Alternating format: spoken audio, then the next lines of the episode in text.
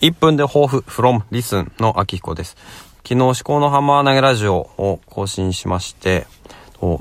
まあ、とにかく時間がなくて、人生もなんか仕事も家族も家庭もいろいろ大変だっていう話をね、吐露したわけですけども、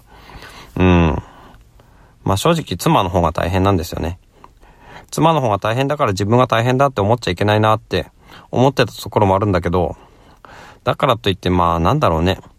人生って相対的に見てもいいけど、絶対的な尺度でね、結局、まあ他人がどうこうっていうのもあるけど、他人、まあ妻もね、まあ他人っていうか、まあ家族なんですけども、自分自身がどう考えているのか、どう感じているのかっていうのを、まあ正直というか、うん、なんだろうな。まあ真正面から見つめて、で、まあ何の解決策も今のところないですけども、ちょっと、その現状をね、認識するっていうことから始めたらいいのかなと思っております。